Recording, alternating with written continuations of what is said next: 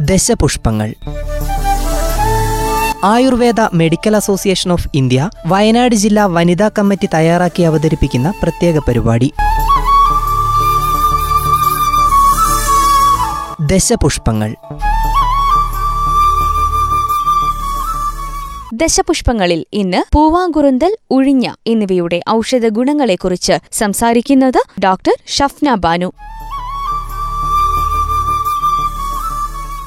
നമസ്കാരം. ഞാൻ ഡോക്ടർ ഷഫ്ന ബാനു. മാനന്തവാടി കോട്ടക്കലിന്റെ ഏജൻസിയിൽ ഫിസിഷ്യനായിട്ട് വർക്ക് ചെയ്യുകയാണ്. സോ ഇന്ന് ഞാൻ നിങ്ങളുടെ മുന്നിൽ എത്തിയിരിക്കുന്നത് ദശപുഷ്പങ്ങളിൽപ്പെട്ട രണ്ട് സസ്യങ്ങളെ കുറിച്ച് സംസാരിക്കാൻ വേണ്ടിയാണ്. ദശപുഷ്പങ്ങൾ ഏതൊക്കെയാണെന്ന് നമുക്ക് സുപരിചിതമാണ്. വിഷ്ണുക്രാന്തി കറുക മുയൽ ചെവിയൻ തിരുതാളി ചെറുള നിലപ്പന കയ്യോന്നി പൂവാങ്കുറുന്തൽ മുക്കുറ്റി ഉഴിഞ്ഞ എന്നിവയാണ്. പഴമക്കാർ പറയാറുണ്ട് കർക്കിടക മാസത്തിൽ ദശപുഷ്പങ്ങൾ തലയിൽ ചൂടി നടക്കുന്നത് നല്ലതാണെന്ന്. ഇവയിൽപ്പെട്ട പൂവാങ്കുറുന്തൽ ഉഴിഞ്ഞ എന്നിവയെ പറ്റിയാണ് നിങ്ങളോട് സംസാരിക്കുന്നത്.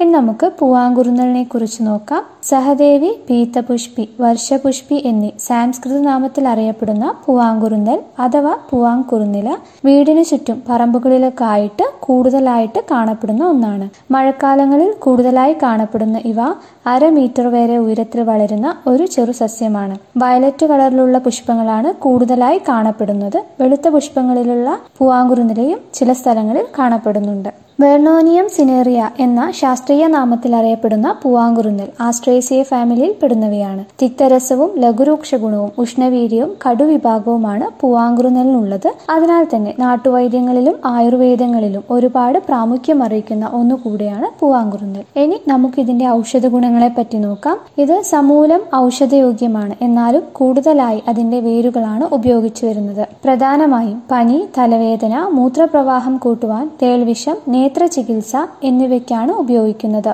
ഓരോന്നിനും എങ്ങനെ ഉപയോഗിച്ചു വരുന്നു എന്ന് നോക്കാം. പണ്ട് കാലങ്ങളിൽ കൺമഷിയൊക്കെ ആയിട്ട് ഉപയോഗിച്ചിരുന്നത് പൂവാങ്കുറുന്നലാണ് നമ്മുടെ അടുത്തുള്ള മുത്തശ്ശിമാരോടും മുത്തശ്ശന്മാരോടൊക്കെ ചോദിച്ചു കഴിഞ്ഞാൽ അവർക്ക് പൂവാങ്കുറുന്നല കൂടുതൽ സുപരിചിതമായിരിക്കും. അതിനു വേണ്ടിയിട്ട് പൂവാങ്കുറുന്നലയുടെ നീരെടുത്ത് ഒരു തുണിയിൽ മുക്കി പിണക്കുക. അത് പലവട്ടമായി ആവർത്തിക്കുക. തുണി തിരിയാക്കി എണ്ണയിലോ നെയ്യിലോ കത്തിക്കുക. ഒരു പുതിയ ചട്ടിയെടുത്ത് ഇതിന്റെ പുക പലവട്ടമായി അതിലേക്ക് ശേഖരിച്ച് അതിനെ ചുരുണ്ടിയെടുത്ത് എണ്ണയിലോ നെയ്യിലോ ചാലിച്ച് കൺമഷിയായിട്ടാണ് ഉപയോഗിച്ചു വരുന്നത്. മൈഗ്രെയിൻ അഥവാ കൊടിഞ്ഞി തലവേദനയ്ക്ക് പൂവാങ്കുറുന്നലയുടെ നീരും മുക്കുറ്റിയുടെ നീരും സമൂലം അരച്ച് ലേപനമായിട്ട് നമുക്ക് ചെയ്യാം. പൂവാങ്കുറുന്നലയുടെ നീര് മുലപ്പാലുമായി ചേർത്ത് കണ്ണിലുറ്റിച്ചു കഴിഞ്ഞാൽ കണ്ണിലെ ചുവപ്പ് പോളകെട്ടൽ എന്നിവയ്ക്ക് ശമനം നൽകുന്നതാണ്. സമൂലം അരച്ച് കരിക്കും വെള്ളത്തിൽ കഴിക്കുന്നത് മൂത്ര തടസ്സത്തിന് ശമനം ലഭിക്കുന്നു. മൈഗ്രെയിൻ അഥവാ കൊടിഞ്ഞു തലവേദനയ്ക്ക് പത്ത് എം എൽ പൂവാങ്കുറുന്നിലയുടെ നീരെടുത്ത് ഇരുപത്തൊന്ന് ദിവസം വെറും വയറ്റിൽ കഴിക്കാവുന്നതാണ്. പനി ജലദോഷം എന്നിവയ്ക്ക് പൂവാങ്കുറുനില നന്നായി എടുത്ത് കഴുകി സമൂലം അരച്ച് കഷായം വെച്ച് കുടിക്കാവുന്നതാണ്. ഇനി നമുക്ക് ഉഴിഞ്ഞയെ പറ്റി നോക്കാം. ഇന്ദ്രവല്ലി എന്ന സംസ്കൃത നാമത്തിൽ അറിയപ്പെടുന്ന ഉഴിഞ്ഞ. ചില സ്ഥലങ്ങളിൽ വള്ളി ഉഴിഞ്ഞ എന്നും ചില സ്ഥലങ്ങളിൽ കറുത്ത കുന്നി എന്ന പേരിലും അറിയപ്പെടുന്നുണ്ട്.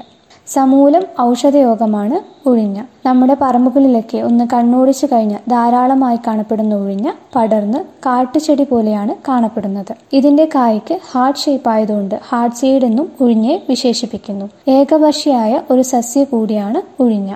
കാർഡിയോസ്പെറം ഹെലിക്കാബം എന്ന ശാസ്ത്രീയ നാമത്തിൽ അറിയപ്പെടുന്ന ഉഴിഞ്ഞ സാപ്പിൻഡേസിയ ഫാമിലിയിൽ പെടുന്നവയാണ്. കടുതിക്തരസവും ലഘുരൂക്ഷ ഗുണവും കടുവിഭാഗവും ഉഷ്ണവീര്യവുമാണ് ഉഴിഞ്ഞക്കുള്ളത്. ഇനി ഇതിന്റെ ഔഷധ ഗുണങ്ങൾ എന്തൊക്കെയാണെന്ന് നോക്കാം. മുടി വളർച്ചയ്ക്ക് ചതവ് ഒടിവ് വാതരോഗങ്ങൾ എന്നിവയ്ക്കാണ് കൂടുതലായി ഉപയോഗിച്ചു വരുന്നത്. ഉഴിഞ്ഞയിട്ട് കാച്ചിയ എണ്ണ മുടി വളർച്ചയ്ക്കും മുടി കൊഴിച്ചിലിനും നല്ലതാണ്. വേദനകൾക്കായി ഉഴിഞ്ഞയില ആവണയ്ക്കൽ വേവിച്ച് നന്നായി അരിച്ച് ഉപയോഗിക്കാവുന്നതാണ്. ഉഴിഞ്ഞ അരച്ച് അരിച്ചെടുത്ത് താളിയായി നമുക്ക് ഉപയോഗിക്കാം നമ്മുടെ വീടുകളിൽ ചെമ്പരത്തിയുടെ താളി ഉപയോഗിക്കുന്നത് പോലെ തന്നെ ഉഴിഞ്ഞയുടെ താളി നല്ലതാണ്. ഉഴിഞ്ഞയിലിട്ട് തിളപ്പിച്ച വെള്ളം കൊണ്ട് കവിൾ കൊള്ളുന്നത് അൾസറിന് നല്ലതാണ്. ഒടിവ് പറ്റിയ ഭാഗങ്ങളിൽ ഉഴിഞ്ഞ് ചതച്ച് കെട്ടുന്നതും നല്ലതാണ്. സ്ത്രീകൾക്കുള്ള ആർത്തവ തടസ്സം മാറുവാൻ ഇലയെടുത്ത് നന്നായി വറുത്തരച്ച് കുഴമ്പ് പാകമാക്കി അടിവയറ്റിൽ പുരട്ടിയാൽ മതിയാകുന്നതാണ്. സന്ധിവേദന നടുവേദന എന്നിവയ്ക്ക് ഉഴിഞ്ഞ വേര് അരച്ചിട്ട് കഴിഞ്ഞാൽ സന്ധിവേദനയും നടുവേദനയ്ക്കും ശമനം ലഭിക്കുന്നതാണ്.